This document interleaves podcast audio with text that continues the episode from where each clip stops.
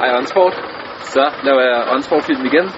Jeg har brug for en pause efter VM, hvor jeg var meget fokuseret, altså VM på banen, hvor jeg var meget fokuseret, og ikke kunne overskue at lave Onsport dagbøger.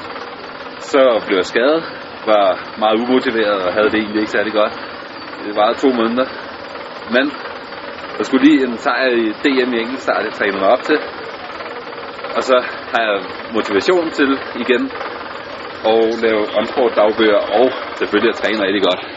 Men lige nu der sidder vi jo det vi kalder ulians i almindeligt tøj på ruller. Man kan se Kasper Foltak han sidder over på den anden side. Jeg sidder her og kører i almindeligt tøj og ikke og ikke lige frem fordi at det, det er det mest seje. Men, men det er fordi vi skal ned og styrketræne om lidt på hotellet det samme sted, som vi var i 2012 i en OL. Nu skal vi godt nok ikke forberede os til OL som vi direkte nu. Det er selvfølgelig vejen til OL, der er to år tilbage.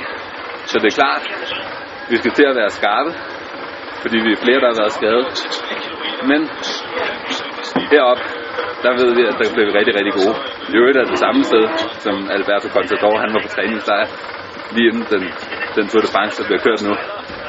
Så det kan være, at vi kommer til at køre lige så stærkt som ham.